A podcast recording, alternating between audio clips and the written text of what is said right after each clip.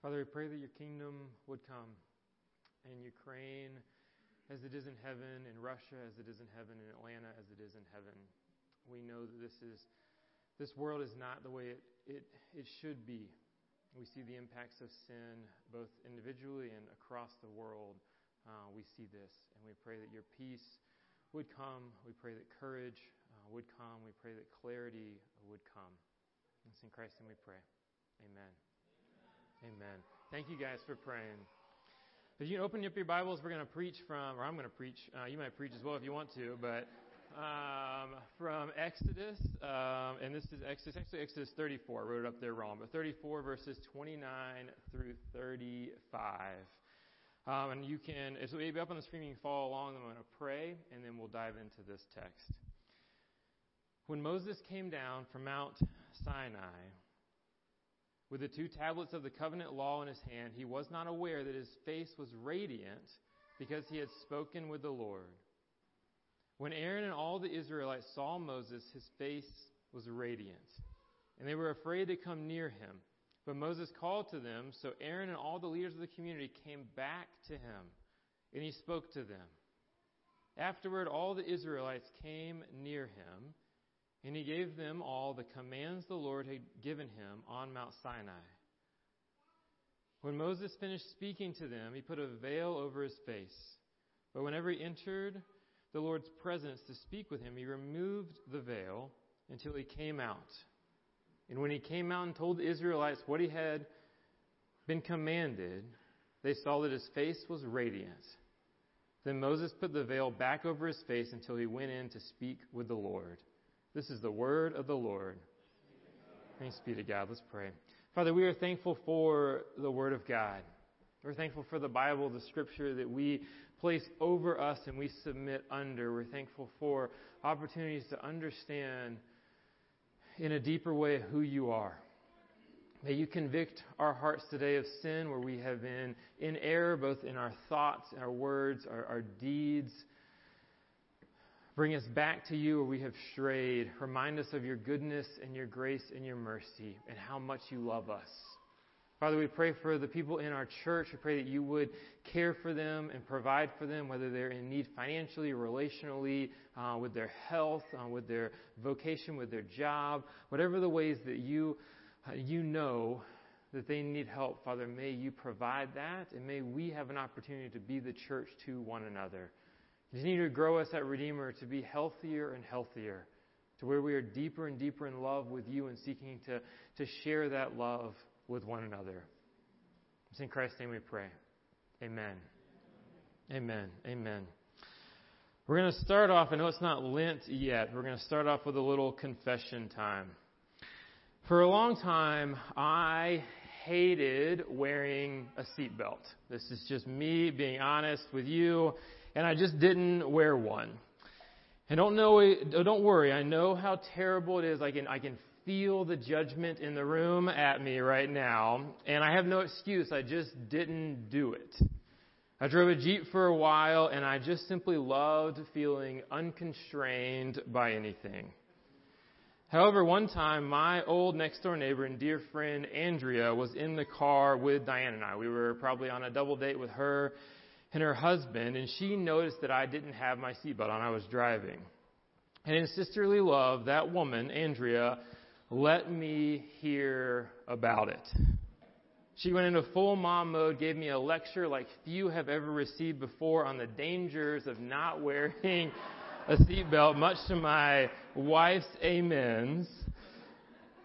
Andrea cared deeply for me and wanted me to know that I was, in fact, being an idiot and not understanding that I was taking a completely unnecessary risk. The fascinating part is to ask the question then, why did Andrea and I think so differently about this?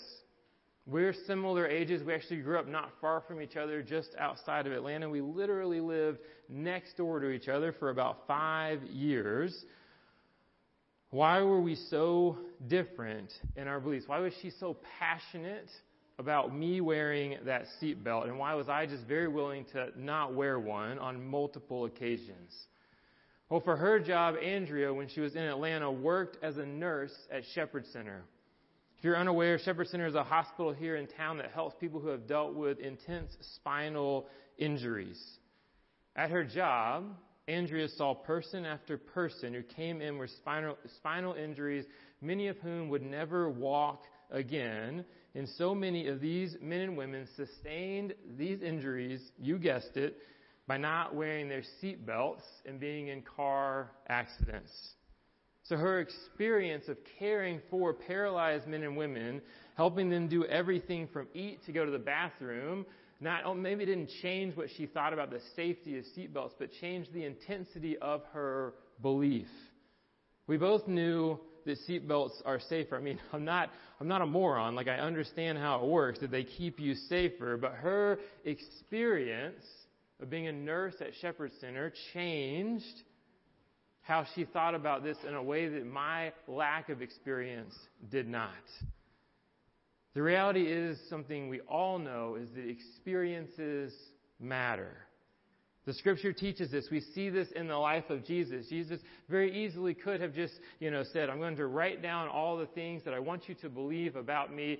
Come down from, come down uh, from heaven to earth, you know, live for a couple years and then die on the cross to pay for your sins. But he didn't do that. He was present with people for so long. He moved them through miracles, through loving them, through speaking grace into their lives, through physically touching them, move them sometimes to tears.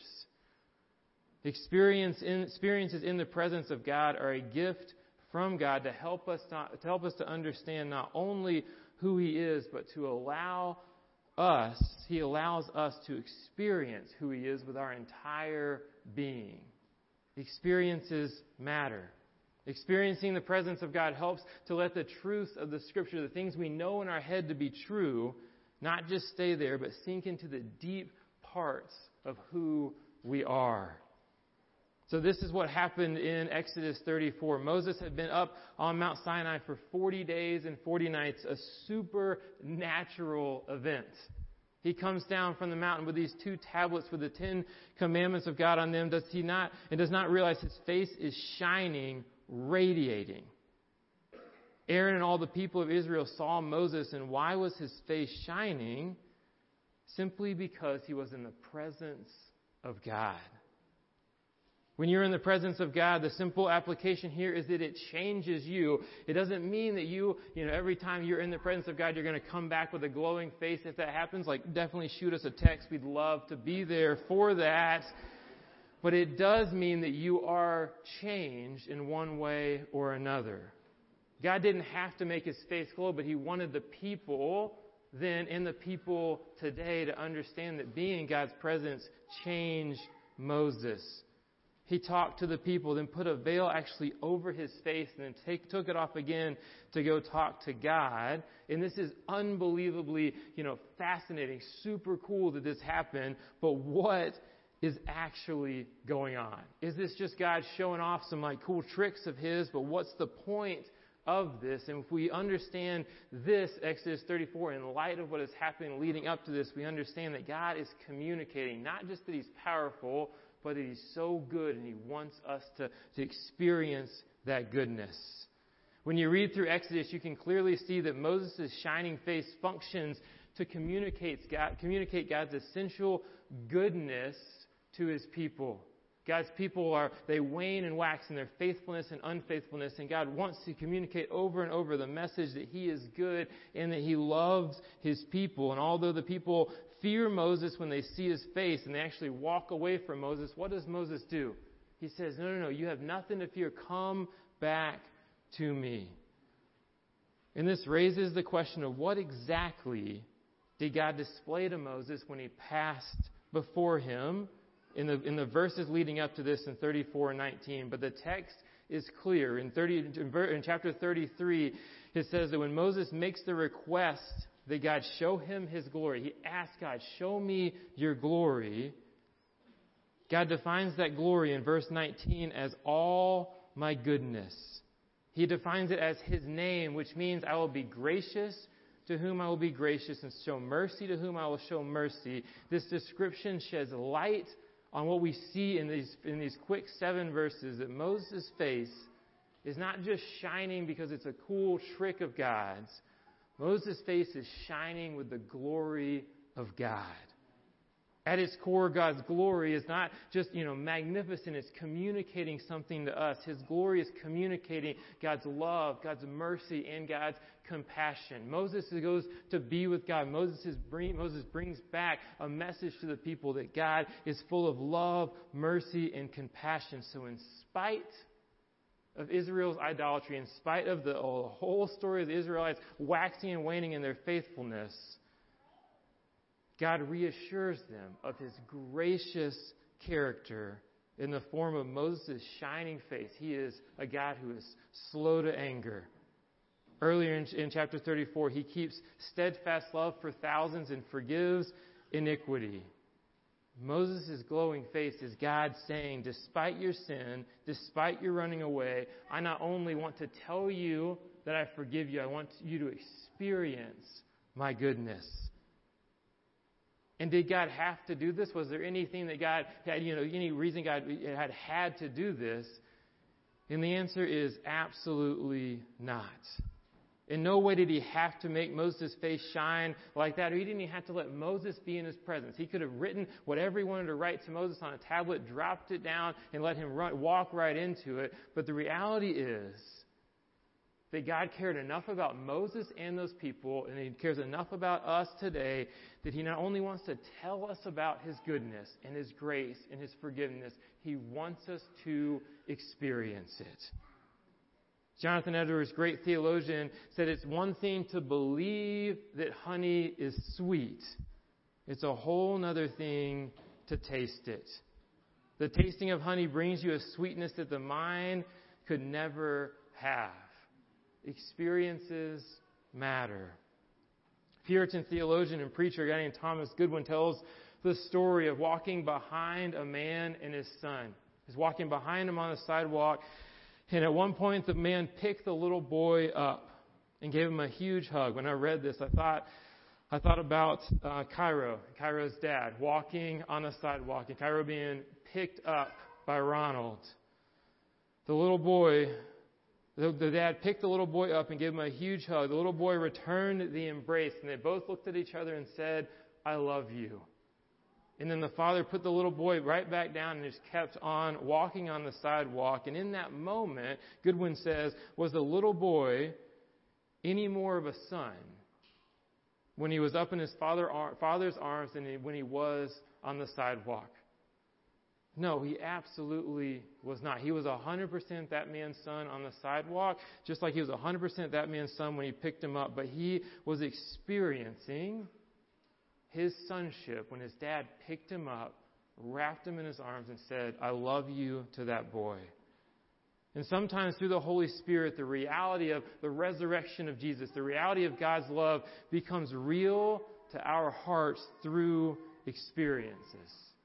It's not enough just to read your Bible and gain some knowledge. It's not enough just to read great theological books. It's helpful, of course, but you and I know there has to be a regular experience of God's love in our lives to go along with that.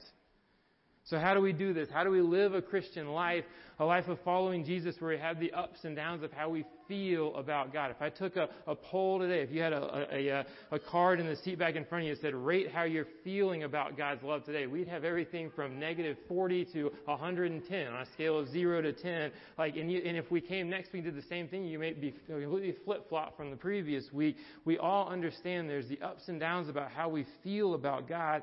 So, what role does it do experiences play in our relationship with God? And one of the challenges when preaching, just to give you a little look behind the curtain here, is that compared to when we counsel someone as pastors, is that we stand up here in the pulpit and we are speaking to a group of people with a myriad of backgrounds and experiences. And though truth is true, truth, wisdom tells us that based on the hurts, the struggles, the joys, and the pains that you all have experienced in your individual lives, Sometimes you need this explained in different ways. Some of you, maybe because you grew up in a church that emphasized doctrine, the teaching, the theology of the Bible, way above and beyond the experience of being with Jesus. Sometimes you need to be invited here, pushed into seeing that experiencing, truly experiencing the presence of God is essential to your walk with the Lord. This is more than just a theological exercise. But maybe you, because that's not been your background, it feels out of control to you. Maybe it feels disorderly to you. Maybe for whatever reason that is, but I want you to be invited to take a step towards regularly pursuing being in the presence of God. And I come from that, a lot of me comes from that background. I remember sitting, when I was in seminary, we were at the church that planted this church, Trinity, and my wife and I got to church early, and the opening prayer went up on the screen. So we, as, was alongside Anglican churches all over the world, pray the same prayer on Sunday mornings as they rotate through a three-year kind of plan. And I remember reading that prayer and then looking at my wife and saying, "That is really theologically solid." And I remember her looking at me, her looking at me, being like, "What is wrong with you?" Uh, because I looked at this prayer and I, and, and, I was, you know, evaluating, like, how does that line up with the truths of Scripture? Is that theologically sound? Is there anything wrong with that prayer? She looked at that prayer in her maturity and was just like, this is an invitation for me to be in the presence of God. And I whiffed a hundred percent. So if you're in, in the camp that I come from, I want you to be invited to take, take a step out of your comfort zone and be willing to say, God, how do I pursue being in your presence. But there's the other half of you, and you know, speaking in generalities, that maybe you grew up in a church that emphasized experience over doctrine. Maybe it felt like a weekly uh, kind of pursuit of a mountaintop experience for you every Sunday or Wednesday night that you had to you had to achieve in order to feel like you were close to God. He was close to you. So maybe you need to be invited or pushed to recognize that your walk with Jesus has to be driven not only by experience. It can't be just experience, but through a theological understanding of who God is, even when you feel distant from Him. Amen? There is no road forward, I promise you. I've been doing this long enough to know there's no road forward where our obedience to God is 100% dependent upon our emotional experience of God. And isn't this true of every relationship? If you've been married for more than, you know, like 36 hours, you know that in marriage is incredibly full of like those warm and high emotions. It is beautiful. There's so many moments where I look at my wife, my wife looks at me, and it's like, this is incredibly wonderful. But those warm and high emotions are never going to sustain us for the next 50 years. And it's not true just of marriage, it's true of friendships across the board. If you're looking at your friendships, your roommates, and saying, oh, I'm going to, to choose to love you based upon how I feel about you, it's a recipe for disaster. We see stories like this with Ruth and Naomi, the famous line of, where you go, I will go. It's not where you go, as long as I'm feeling up for it, I'll also go. Like, it's just a where you go, I will go. And at the same time, I do hope that there are warm experiences in your marriages, in your friendships of love as well. It's not an either or, but a both and. And when your experience of God, however, does not line up with the truth of God's Scripture, let me take a second to say it's your experience that needs to be questioned over God's Word. If a friend comes to you and said, I feel like God is leading me to take this other job, then your job as a friend is to ask some questions, to seek wisdom, to pray for them, to be a friend. And if that job is not out of bounds in regards to Scripture, is to encourage them forward. You and I should not be telling them to do that or do this if it's not from God. Your, your job is not to dictate their lives, it's to be a friend to them. However, however, if a friend comes to you and says, I feel like God is telling me to quit my job and start laundering money for the cartel, like that's a no. Like that is a no. That is where you look at that and say, you may feel like God is having that experience with God, but the truth of Scripture says that is a, a, a red light. Like we're not doing that. Like that is not the road forward because that's not in line with the scriptures. And it's usually maybe not that clear cut. Maybe it's that they or you feel like God is calling them into an unhealthy relationship or maybe a, a shady financial decision or to take a job well maybe they'll make more money but not be able to fulfill their obligations as a good father or mother to their kids and when you have these, these, these feelings from the Lord of saying, uh, you have to evaluate them in light of the truth in the Bible. Experience is an incredible teacher, brothers and sisters, but it's a terrible master. It is not in charge. So, what does it look like for you, like Moses, to experience the goodness of God in line with God's Scripture? Remember that Moses' face is shining with God's glory, and at its core, God's communicating his love, mercy, and compassion. Moses, as well as the people, he, uh, Moses, as well as the people he speaks to, experiences this love, mercy, and compassion. So, what did Moses do to get this? What did he earn? How hard did he work to kind of receive this from the Lord? And when I read through Exodus, I see that Moses was willing to keep showing up. Simply put, he believed that God was good and trustworthy, and he kept showing up. It didn't mean that every day was his face shining and him coming back down. It doesn't mean that every day was, you know, God's glory passed before him. There were probably lots of days where that dude just, you know, went, he just was walking for a while. He, you know, helped with dinner. He, you know, talked to people. He counseled other people. He felt distant from God, but he had those experiences because he kept putting himself in places where the Lord, where he could have those experiences time and time again.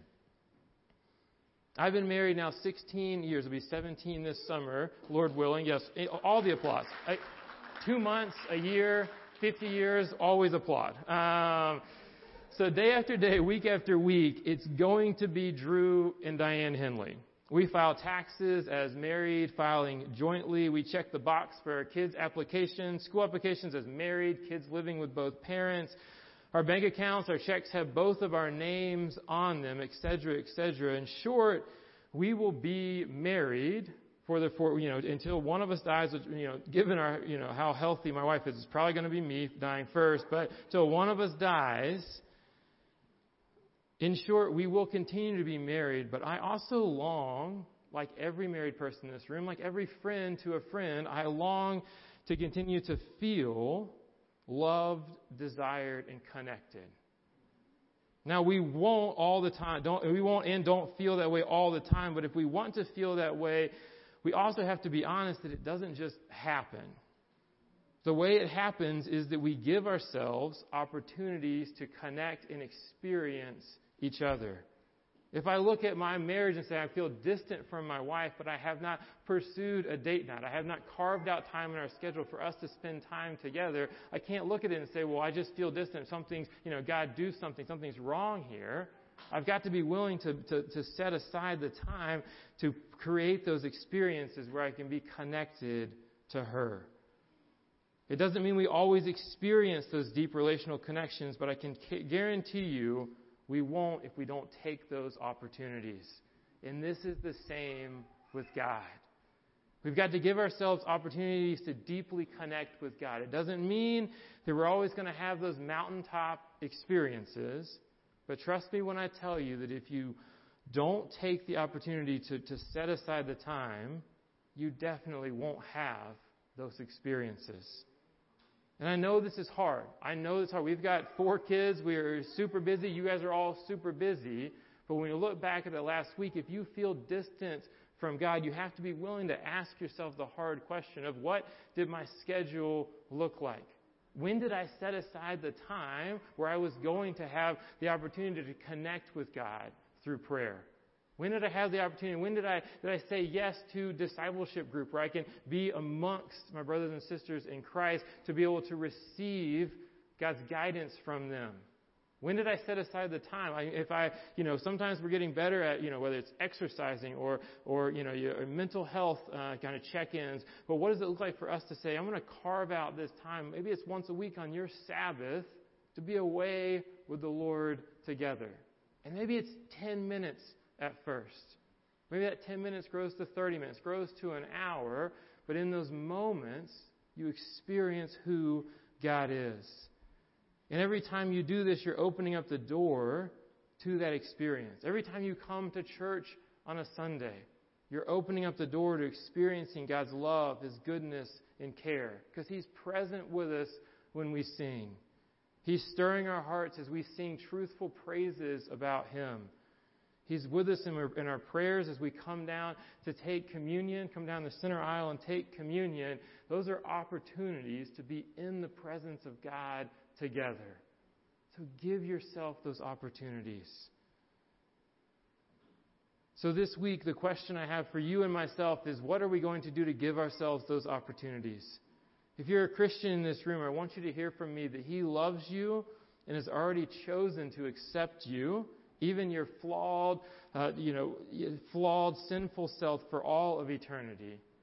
But I also want you to hear from me and hear from Moses that he also longs to metaphorically meet you on that mountaintop and change you just like he changed Moses a few thousand years ago in experiencing God's goodness, his grace, and his love.